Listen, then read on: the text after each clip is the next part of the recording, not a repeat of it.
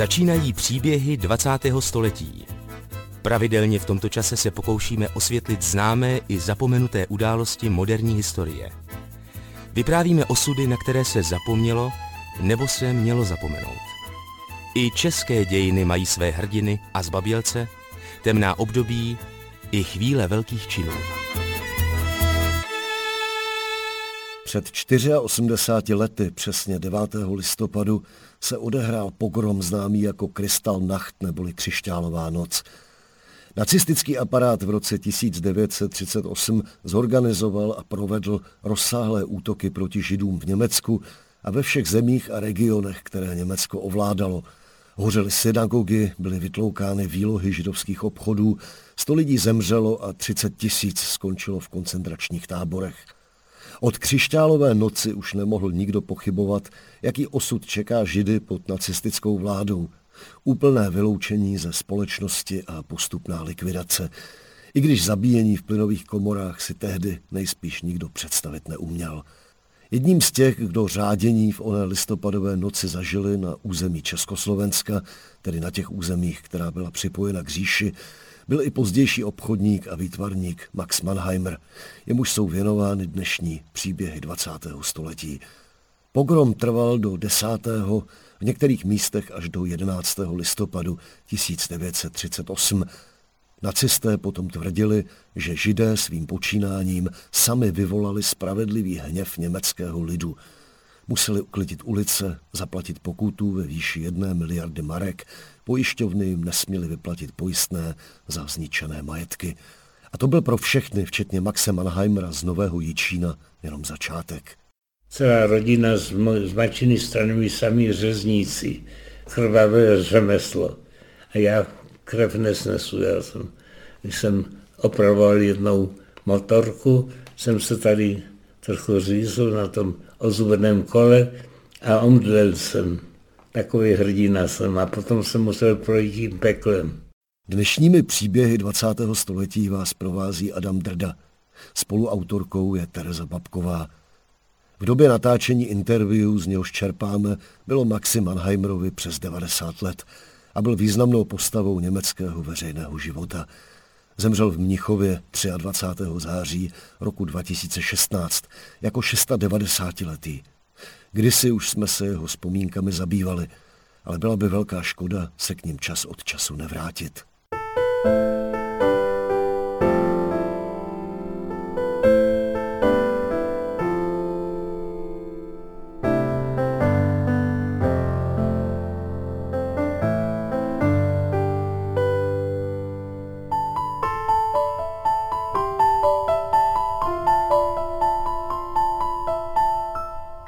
Max Mannheimer se narodil v Novém Jičíně jako nejstarší z 5 dětí, Jakoba a Margarete Rosené Gelb.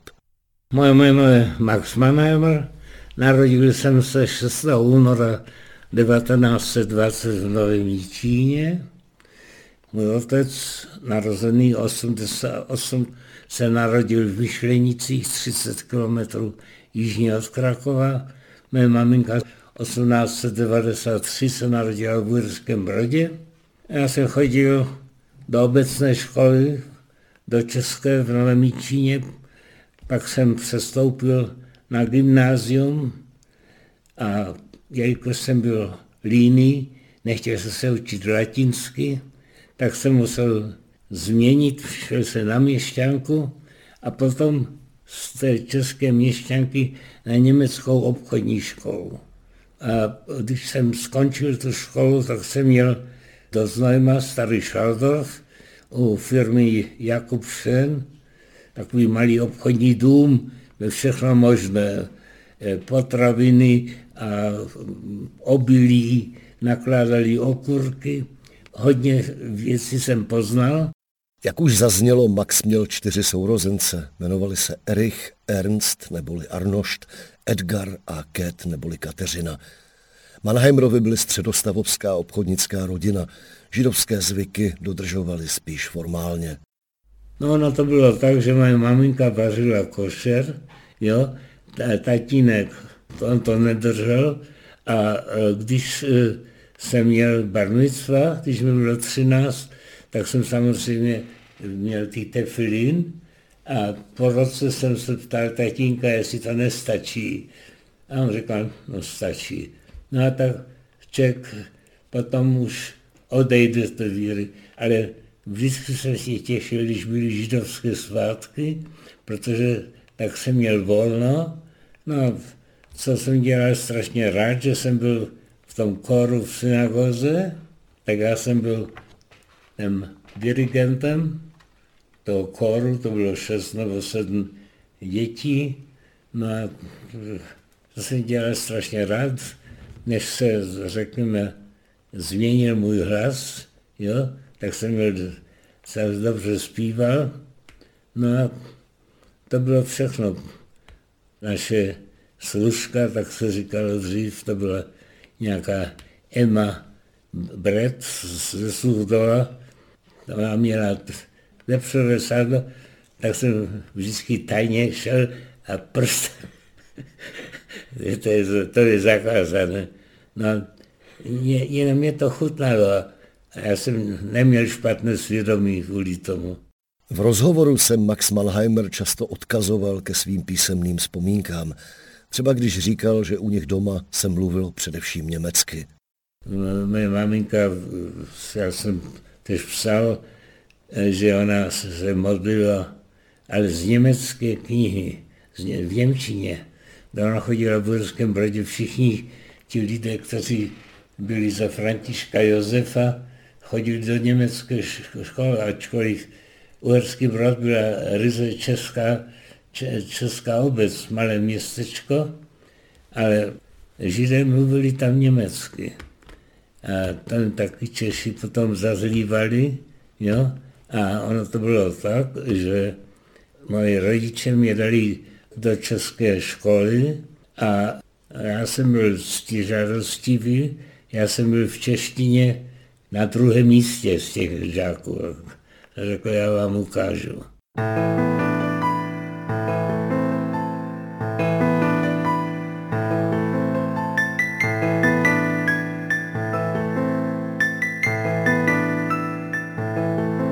Nový Jičín byl, na rozdíl od matčina rodiště Uherského Brodu, převážně německý. Max v mládí nepocitoval žádné projevy nechuti k Židům. Vzpomíná si jen na jeden, a to z české strany. Jako kluk rád sportoval a chodil do Sokola, ale řekli mu tam, že když je Žid, má si jít cvičit do židovského spolku, do Makaby. Nepamatoval si ani výraznější německé pronacistické smýšlení. Všechno prý začalo až několik let po Hitlerově nástupu k moci. To začalo až v obchodní škole. V obchodní škole tam byla nějaká Emi Hazová, vzala knihu. Já jsem seděl vedle v té řadě, dala tam Hitlerovu podobiznu a držela to k momentu. Já jsem nic neřekl. A po 40 letech jsme se potkali v Mnichově, hlavně to byly holky, hodně těch kluků padlo. A on říkal, Max, nebyl to krásná doba, krásný čas. Já jsem řekl, a ano, já jsem byl tak zdvořilý a nic jsem neřekl o tom. Ona už je po smrti, já jsem všechny přežil. Když jsem byl osvobozený, jsem si řekl, já, když mě bude 40, budu spokojený. Teď už mám skoro 93 a pořád on tu. Ti učitelé a tak v té obchodní škole nikdy neukázali, že jsou nějak antisemitičtí. Já jsem byl tež jediný Žid v té obchodní škole. No a tak oni nikdy nebyli antisemiti. Naopak ten ředitel nějaký Funka kupoval až do poslední dobu u mojich příbuzných, u těch Gelbů, maso a to. Max Mannheimer říkal, že Němci v Československu byli nabroušenější spíš vůči Čechům než Židům. A měli jste porozumění pro důvody, z nich se rodila německá nespokojenost. Češi tehdy drželi úřady. Německá menšina neměla stejná práva. První nepřítel nebyli Židé, ale Češi. Tak ono to bylo tak, že třeba v nějaké německé vesnici tam postavili českou školu, dali tam pošťáka Čecha,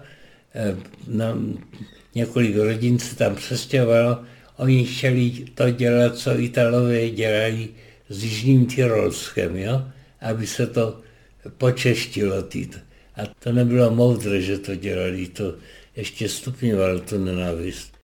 O hrozícím nebezpečí a záměrech Adolfa Hitlera měl mladý Max, stejně jako většina lidí, jen kusé informace. Rodiče o tom vlastně málo mluvili, můj tatínek přišel z jeho tury, jedl a už byl v kavárně. Oni nikdy nemluvili politicky, ale ono to bylo tak, že já jsem četl tenkrát už noviny, to byly ostravské noviny, Morgenzeitung, to byl nějaký židovský nakladatel, jmenoval se Kittel und Söhne, tak jsem četl jako první sportovní zprávy, to mě zajímalo a potom tež ty nápisy politické, ale ono to bylo tak, když přišel Hitler k moci, to tam mě bylo 13 let, tak já jsem se nezajímal tak moc o to a to bylo všechno pro nás velice daleko. A pak jsme byli samozřejmě, nás trochu, řekněme, uspokojilo, že Československo bylo velice dobře, měli velice dobrou armádu a bunkry a tak dále. Já jsem například byl u těch bunkrů, to se jmenovalo 9 mlínů u Znojma, tak se to viděl, to je víte, nic se nemůže stát. V květnu 1938 byla první mobilizace, protože Hitler už hrozil, že obsadí Československo. No a tak šel jsem na posádku, na velitelství ve Znojmě a chtěl jsem se přihlásit jako dobrovolný k vojsku.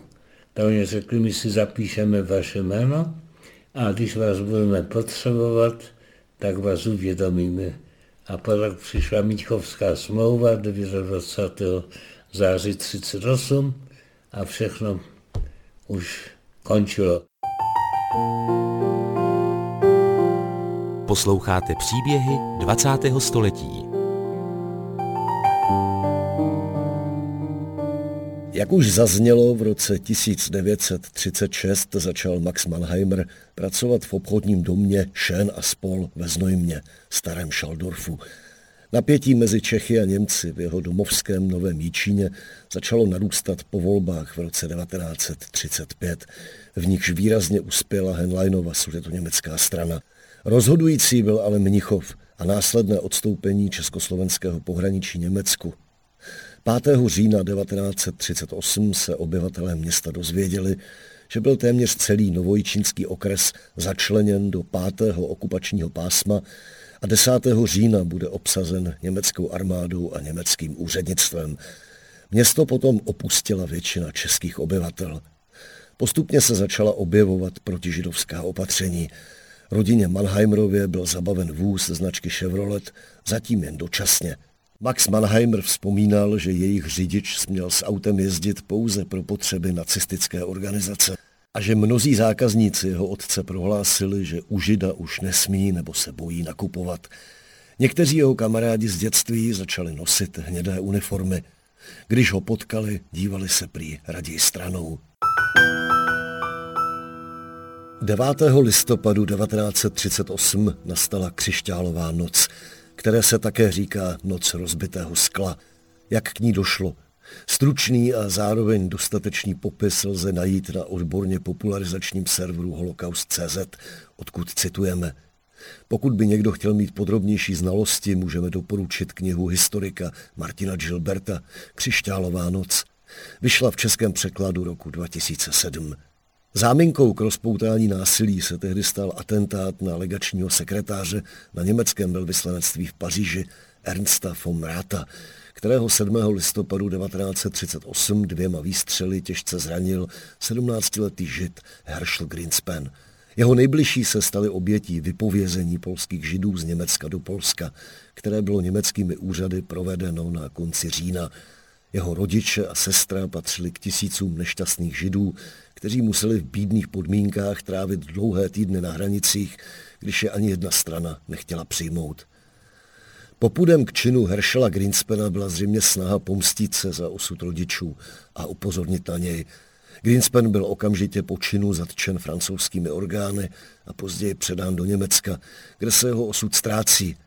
Nacisté jeho případ využili jako záminku k vyostření protižidovského tažení. Propaganda představovala atentát jako součást židovského spiknutí proti německému národu, jako pokus židů o vyvolávání nepřátelství mezi evropskými státy.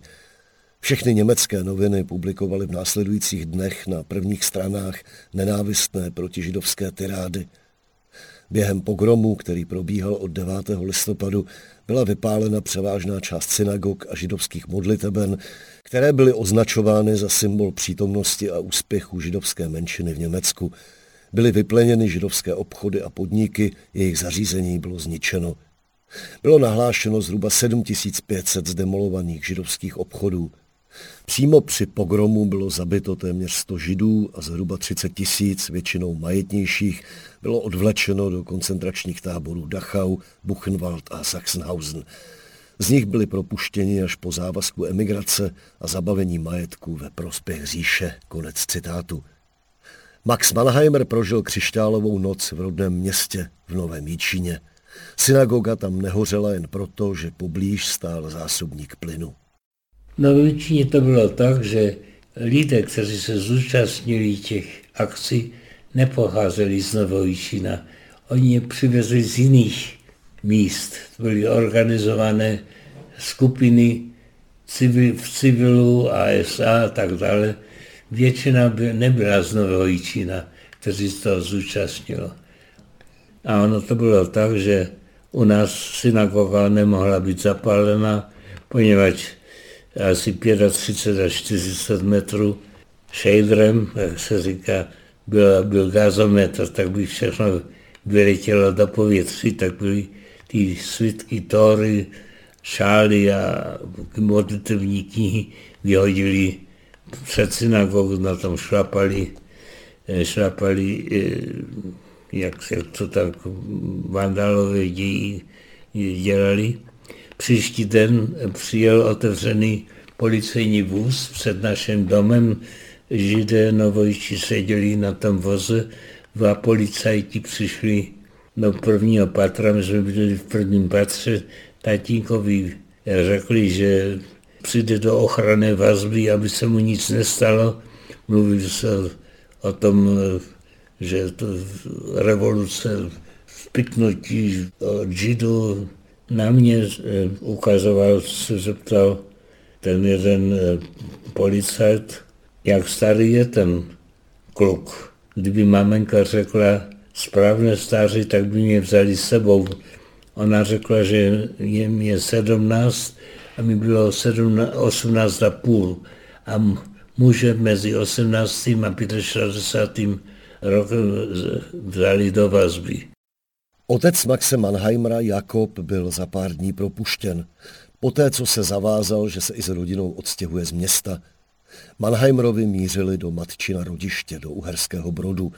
Měli velké štěstí, směli si sebou vzít aspoň část svého majetku.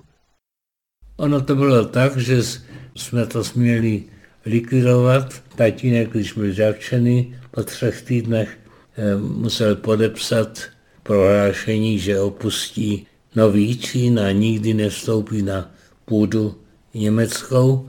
Jel do Uherského Brodu, kde se narodila maminka a moje maminka směla vyprodávat to zboží, ale směli se vzít jenom 10 říšských marek, to bylo řekněme 5 levných obědů, ale my jsme podali žádost na gestapo, abychom měli vyvést náš majetek, nábytek a všechno, co jsme dostali to povolení.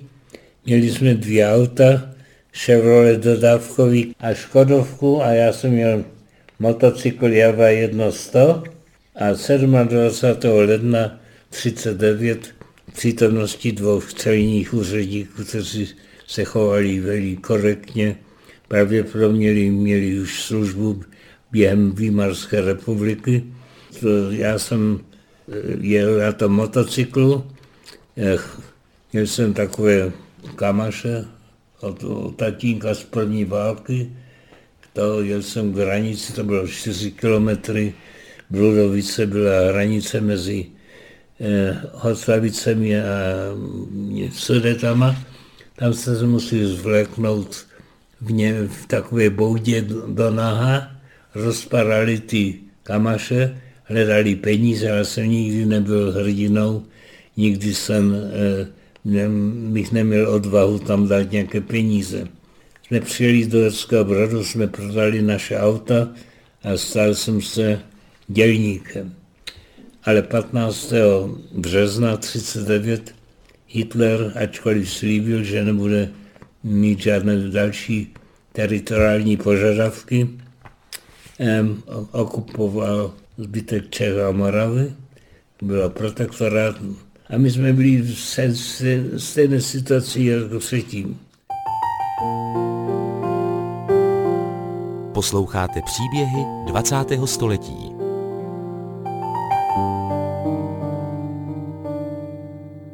V Uherském Brodě bydleli Mannheimerovi v dvoupokojovém bytě s obyvatelnou kuchyní na Masarykově náměstí číslo 165. V březnu 1939 byl také Brod obsazen německým vojskem. Max nejprve pracoval u Rudolfa Holce, jemuž patřil obchod s kořením a semeny. V létě pak přijal zaměstnání na stavbě silnic a kanalizací u inženýra Rennera, tamního stavitele. Omezení občanských práv osobám, které norimberské zákony označily za židy, byla na denním pořádku. Přicházela stále nová a nová nařízení. Židé nesměli od 8 večer do časného rána vycházet z domu, nesměli nakupovat v určitých hodinách, museli odevzdat rády a zlato, psací stroje, nesměli zaměstnávat árice. Židovské děti nesměly do škol. Vrcholem byla povinná žlutá hvězda na kabátě a koncem roku 1941 začátek systematických deportací. V září 1942 se Max Mannheimer oženil s Evou Bokovou. A ono to bylo tak, že první přece bylo tak, že se řeklo, že manželé zůstanou spolu, tak jsem se oženil s mojí druhou láskou. Ta první Viola Rozena Gelbová, dcera šocheta, víte, co je šochet? Který košerně zabíjí zvířata, ortodoxní. Oni mluví maďarsky, on byl tam z podkarpatské Rusy, nebo tak, ale ty rodiče mluví maďarsky. A ta Viola, maďarský Iboja, byla moje první láska. No a v roce 1940 už byla v Praze s rodinou, chtěla, aby jel s ní do Palestiny. A já jsem byl nejstarší, 20 let mě bylo, já jsem nechtěl rodiče a 4 sourozence opustit, tak jsem se oženil s dcerou doktora Boka, která byla rok mladší. Ona byla vlastně jako zdravotní sestra a ona vůbec nepřišla do tábora. Oni poslali hned v té první noci do plynu. Ta Viola mě brzy zapomněla. Už na cestě, na lodi, už poznala jeho budoucího manžela. Vzpomíná Max Mannheimer. Maxův bratr Erich byl v roce 1942 zatčen. Kdo si ho udal, protože někomu dalšímu předal adresu člověka, který tajně převáděl lidi přes slovenské hranice. Erich byl převezen do věznice v Uherském Hradišti, potom do Brna, do kaunicových kolejí a následně do Osvětimi, kde zemřel. Max zatím pracoval pro zámožnou rodinu Hromčíkovu.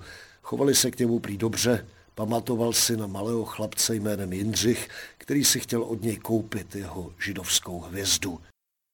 A já jsem pracoval tež na stavbě v Jivnici, to byla rodina Hromčíková. Hromčík vyráběl horskou bylinný likér, se učil u nějakého paleničáře Reicha, to je židovský paleničář, a byl velice šikovný a bohatý. A já jsem pracoval tež na jeho stavbě, postavil novou továrnu na ty likery a tam byl Jindra, malý baculatý chlapec, který řekl: pane Max, prodajte mi tu hvězdu, já vám přinesu koláče.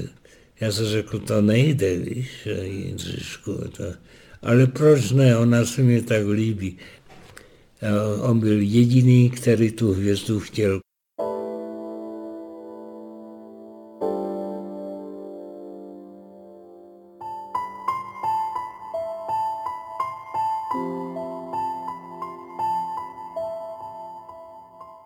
Začátkem roku 1943 dostala celá rodina Mannheimerových, včetně Maxovy manželky Evy, předvolání do transportu. Max Mannheimer vzpomínal na přeskáčku, ne podle kalendáře, ale podle logiky vzpomínek. Při vyprávění přeskakoval v čase dopředu nebo nazpátek, jak bylo zapotřebí. V některých pasážích příběhu 20. století, jako je třeba ta následující, jsme se do jeho výpovědi rozhodli nezasahovat. My jsme měli soused, to byl straškraba, sklenář. Jediné, co jsme měli cené, byl jeden perský koberec. A to jsme dali paní straškrabové do Úschovy. On ležel v Přecíní tam. No. A když jsme přišli zpátky, a tak ona řekla: jo, víš, je to, my jsme slyšeli, že všichni Židi skončili v plynových komorách. Myslíte, že řekla, ten koberec vám patří? Češka, jo. A syn byl lékárník, tak řekněme, to nebyla nějaká primitivní rodina. No, v Olomouci jedna, ona je na univerzitě, ona napsala historii uherského židů z Uherského Brodu a tam dokonce zjistila, že jedna Češka chtěla během té nacistické to náš byt, že byl trochu větší než její. Tak hodně lidí se nechovalo dobře. A jedna z nejpěknějších věcí je, že můj bratr Edgar, mu bylo 13 let, když jsme byli v Uherském Brodě, to nějaký Josef Cingálek, Švec, měl tabulku: hledám řádného hocha do učení. Tak tatínek tam šel a on říká: já Žida bych nikdy nezaměstnal, protože on se učí trošku a otevře si vedle obchod. No ale tatínek řekl: víte, jaká je situace. On už jako kluk chodil k šefcovi, on chtěl být jako Baťa a pomáhal, navlekal to, čistil boty. Tak on ho potom vzal a on řekl: pane mistře, my tady sedíme dole při zemi a pracujeme a nahoře je to prázdné. Prodáváte boty, dole obchod a my můžeme pracovat nahoře. Já nejsem obchodník, ale můj bratr byl velký talent. Tak co dělal? Nejenom, že měl ten nápad, ale on pracoval, když oni měli malé pole, pracoval na poli, převinoval tu jednu dceru, patřil k rodině. Oni měli strašně rádi, on měl tež tak. A právě to, že se vyučil ševcem, tomu pomohlo v Osvětimi. Tam se přihlásil jako švec a přišel na to komando, kde opravoval boty a tak dále, tak byl vždycky pod střechou. Dne 27. ledna 1943 se museli Mannheimerovi dostavit k transportu do Terezína. Koncem ledna 1943 dostali rozkaz přijít do Komenského gymnázia v Uherském Brodě. 50 kg zavazadel bylo dovoleno a seznam z těch svršků, které jsme nechali v bytě. 2 dny později jsme dostali transportní čísla okolo krku, šli jsme k nádraží, to byly jenom schody tam nedaleko, vždycky doprovázení českou protektorátní policií. Tam na nás čekal osobní vlak, který nás přivezl do Terezína. Moje číslo, které jsem měl jako první, bylo CP 510. Posloucháte příběhy 20. století.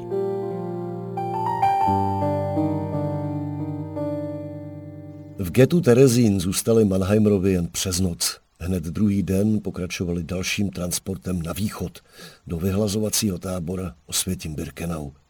Kam jedou, to ovšem nevěděli. V Terezíně jsme se přespali v maštali na slámě a den později jsme pochodovali do Bohušovic, to bylo 3 kilometry, tenkrát to byla ta stanice. Naše zavazadlo bylo na nějakém voze a když jsme přišli tam, tak ještě jsme měli čísla transportní, každý musel říct hier, a tak jsme nastoupili do osobního vlaku a až na Ericha jsme byli spolu, rodiče, moje žena, Eda a Arnoš, bratři, sestra, Kate, Kateřina a švagrová. Bylo trošku těsné, protože jsme měli zavazadla v tom oddělení. Tak. A když se vlak rozjel, tak jsem spozoroval, že na jedné straně na chodbě byly stanice, které napsal někdo tužkou dřívějšího transportu.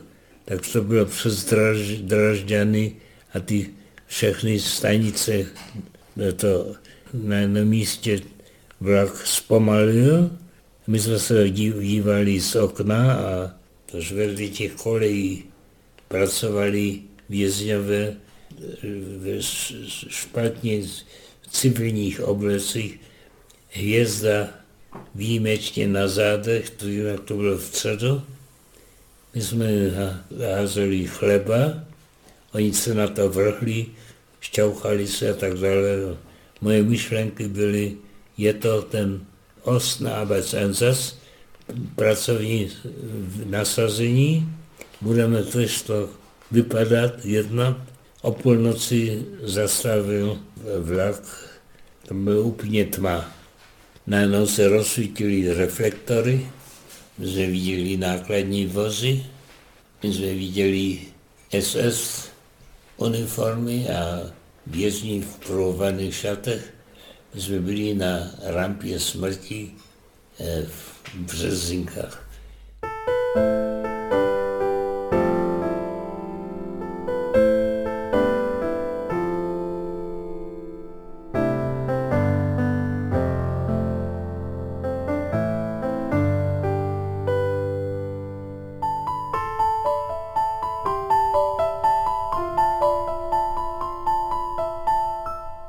Byla noc z 1. na 2. února 1943. Po příjezdu do Osvětimi začal příslušný důstojník SS lidi rozdělovat. Max Mannheimer o tom nechtěl nebo nedokázal mluvit, ale ve svých vzpomínkách píše. Důstojník se ptal na stáří, povolání i na to, jestli jsme zdraví. Museli jsme ukázat ruce. Všechno probíhalo rychle a organizovaně. Po zámečníkovi, správci, lékaři, dělníkovi, skladníkovi firmy Baťa a truhláři stál v řadě můj tatínek, 55 let, pomocný dělník. Obersturmführer ho poslal vpravo. Šel na tutéž stranu jako skladník a správce. Pak jsem přišel na řadu já, bylo mi 23 let. Měl jsem mozoli, protože jsem v Uherském Brodě pracoval na pile a na stavbě silnic. Poslali mě vlevo. Bratr Arnošt, 19 let, instalatér, ten šel také na levou stranu. Edgar Švec také vlevo. Po selekci na rampě jsme zůstali jen 3 bratři. Já, Arnošt a Eda. Matku, sestru, manželku ani švagrovou jsem nezahlédl. Mnoho lidí už odjelo. Mnoho aut už odjelo. Konec citátu. Maxovi nejbližší byli ihned odvezeni k plynovým komorám a ještě té noci zavražděni. Kromě sestry Kateřiny tu Němci zabili o 3 týdny později. Z transportu, v němž do Osvětimi přijela 1001 lidská bytost, přišlo do tábora pouze 155 mužů a 63 žen. O jejich smrti se Max a jeho bratři dozvěděli teprve další den, od slovenského spoluvězně v takzvaném karanténním táboře. Když jim říkal, že skoro celý transport vyletěl komínem, mysleli si stejně jako většina nově příchozích, že si dělá hloupou cynickou legraci. Po 6 týdnech se bratři Mannheimerovi dostali z Birkenau do osvětimského hlavního nebo také kmenového tábora. Další den jim na předloktí vytetovali čísla. Od té chvíle je měli místo jmén. Max 99 728, Edgar 727, Arnošt 729. Po dalších 5 týdnech zůstali naživu jen 2. Arnošt neprošel jednou z takzvaných selekcí. Byl nemocný, dostal zápal plic. Usmrtili ho patrně fenolovou injekcí píchnutou do srdce. Max byl přidělen k pracovnímu betonářskému komandu. Po 6 týdnech jsme přišli do hlavního tábora. Předtím jsme měli jenom civilní šaty. Teď jsme dostali pruhované uniformy, boty, čepici.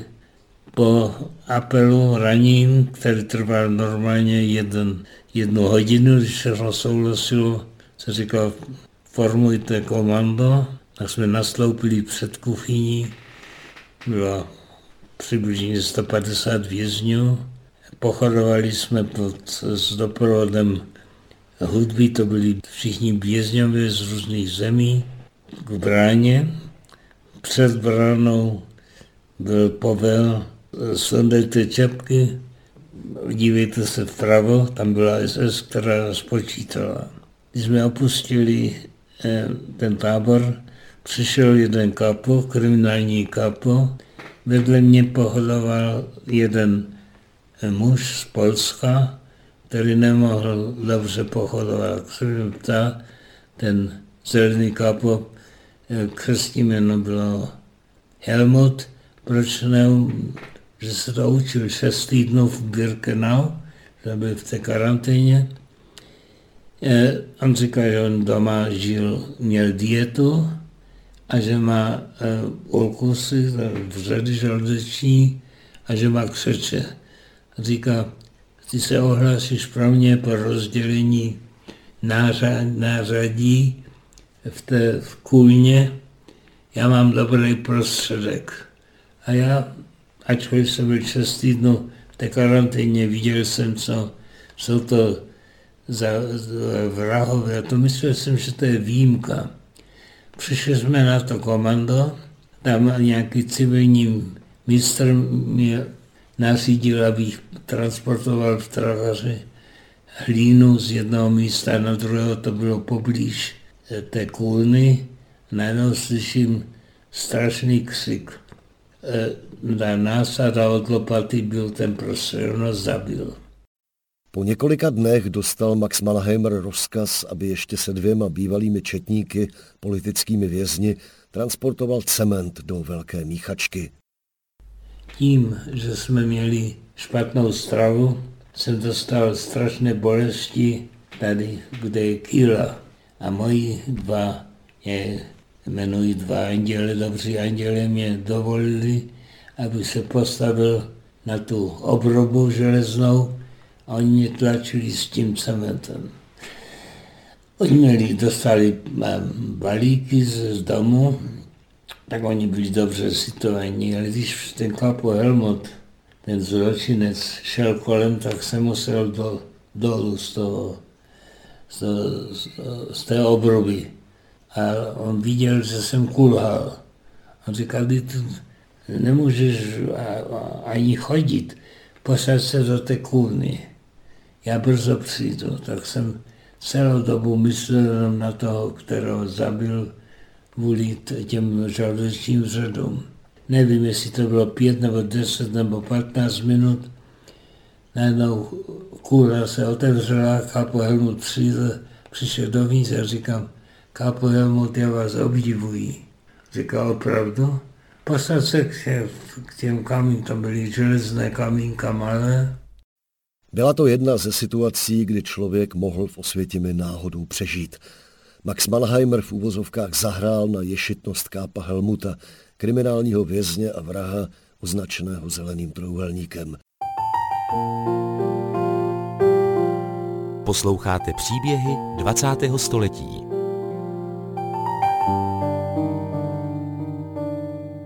Cestu zpátky z práce dokázal absolvovat díky o něm dvěma politickým vězňům, kteří měli v lágru o něco lepší podmínky než Židé. Byli v lepším stavu a v podstatě Maxe nesli mezi sebou. Další den se přihlásil na nemocniční barák. Setkal se tam s přítelem svého bratra Ericha, tehdy již mrtvého. Přítel se jmenoval Jan Weiss a v lazaretním baráku pracoval. Já jsem přišel, mě poslali pod sprchu, moje číslo se napsal inkoustovou tužkou velké na prsa.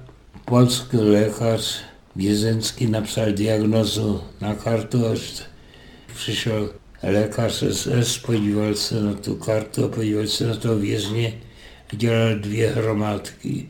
Jedno bylo, že přijde do té vězenské nemocnice a druhý, oni je s zástřikem do srdce je zavraždili. Fenol se to jmenovalo, ty zástřiky. A ten Jan Weiss musel ty oběti držet tomu takzvanému lékaři, který byl vlastně stolař z povolání. On řekl těm vězňům, že dostane zástřik proti tyfu. Odpočítal žebra a lidé spadli z toho. A jedno dne, a to je to nejstrašnější, co se člověk může stát, přišel tatínek od Jana Weisse na tu židli. A jak spadl z té židle, tak plakal Jan Weiss. A on mu říkal, proč plačeš, ty co děláš už tak dlouho? Říkal, to byl můj tatínek. Já prostě neřekl nic, já jsem měl strach, že se musím tež posadit na tu židli. S tou vinou on žil, on měl takové deprese. Si člověk musí představit vlastního tatínka držet a to je strašné. V Osvětimi prodělal Max Mannheimer operaci kýly. Znovu musel projít selekcí a znovu se to navzdory bolesti podařilo. Prohlásil pak o sobě před SSáky, že je Švéd, protože se chtěl dostat do takzvané chráněné dílny, být pod střechou. Podpořil ho bratr svým svědectvím. Kápovi v dílně, mistrovi, se však židovský mladík nezamlouval. Maxovi nevěřil a rozhodl se, že z něj pravdu vytluče. Já jsem přišel na to komando, ale ten mistr, to byl nějaký z Poznaně, on mluvil německy, já jsem ještě nemluvil tak dobře polsky, mluvil německy s polským přízvukem. Ty jsi Švéd, ano. Tak daj tam to, ty dřevěné kolíčky do toho. To je nemožné, když to... Říkal, ty nejsi Švéd, já jsem lhal, řekl, já jsem se začal učit. Ohni se. Tak jsem dostal 5 ran na zadnici. Strašně bolelo, protože jsem byl hubený. Už jsem ztratil hodně váhy. Pak říkal, budeš krajet ty hřebíčky. Tak večer přišel, nejsou souměrné a je málo. Ohni se. Každý den jsem dostal 5 ran, pak jsem dostal flegmonu, to je sepse, tím avitaminoza zase do nemocnice. Max Mannheimer opět přežil zlého kápa i další onemocnění. V Osvětimi vykonával mnohá zaměstnání. Pracoval v takzvaném dvorním komandu, řezal dříví, zametal. 5. října 1943 proběhla další selekce. Vězni se měli svléknout, Maxův bratr Edgar, číslo 99 727, selekcí prošel. Max s nezahojenou ránou v prsou po ošetření zánětu nikoli. Přistoupil tehdy před SS-mana, kterého uprosil, aby ho místo do plynu poslal do pracovního transportu. Byla to zase další zázračná náhoda v jeho vězeňském životě. SSák mu z nevysvětlitelného důvodu vyhověl. 8. října 1943 na židovský svátek Jom Kippur, tedy na den smíření, se Max a Edgar dostali do trosek varšavského geta. Byli tam deportováni už po povstání a zařadili je do takzvaného bouracího komanda. Dobývali cihly z trosek. Na sobě měli civilní šaty s červeným pruhem, nakresleným barvou na nohavicích a na zádech. Po další těžké práci, to už bylo v roce 1944, absolvovali bratři nejprve pěší pochod z Varšavy do Sochačeva a odtud jeli v dobytčích vagónech do dalšího koncentračního tábora, do Dachau. Následovali lágry Karlsfeld a Mildorf. Osvobození a konce nacismu se Max a Edgar Mannheimerovi dočkali v Tucingu 18. dubna 1945.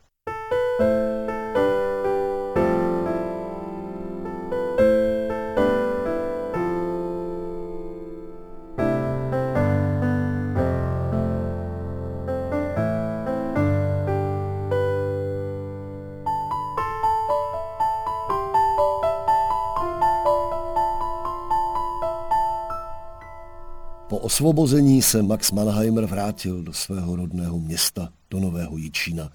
Zamiloval se tam do německé dívky Elfriede Eiseltové. Oženil se s ní, narodila se jim dcera Eva. Od roku 1946 žili společně v Bavorsku. Max přežil několik žen, které velmi miloval. Jeho poslední manželka byla Američanka. Až do důchodu pracoval v Mnichově, nakonec jako šéf obchodu s koženým zbožím. Začal malovat obrazy, byl činný v mnoha vězeňských a židovských organizacích, veřejně vystupoval. Přednášel na školách, získal řadu čestných doktorátů a cen, včetně ceny Karla Velikého, kterou uděluje Sudetoněmecké krajanské sdružení. Při návštěvě památníků v Dachau dělal průvodce kancléřce Angele Merkelové i budoucímu americkému prezidentovi Bidenovi. Jeho bratr Edgar se stal galeristou, zemřel v roce 1993. Max Mannheimer odešel 23. září 2016, bylo mu 96 let. Až do posledních let života vydával své svědectví a v interview pro Paměť národa říkal, že to považuje za zásadní, ačkoliv mu to dlouhé roky přinášelo bolest a psychické problémy.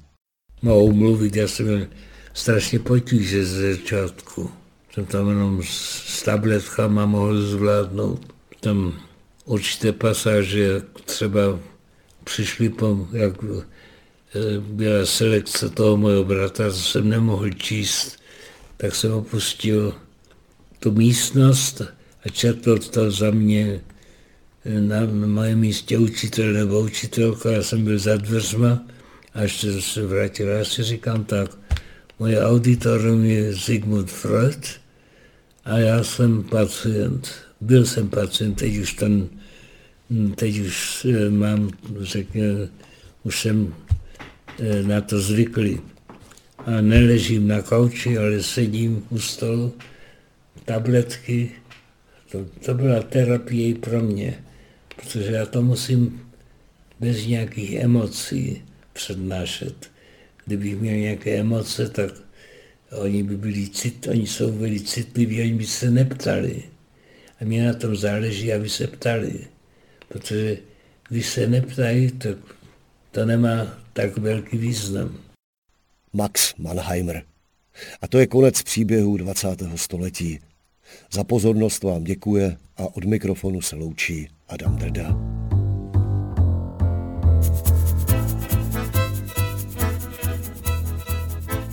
Tento pořad vznikl ve spolupráci Českého rozhlasu a neziskové organizace Postbellum.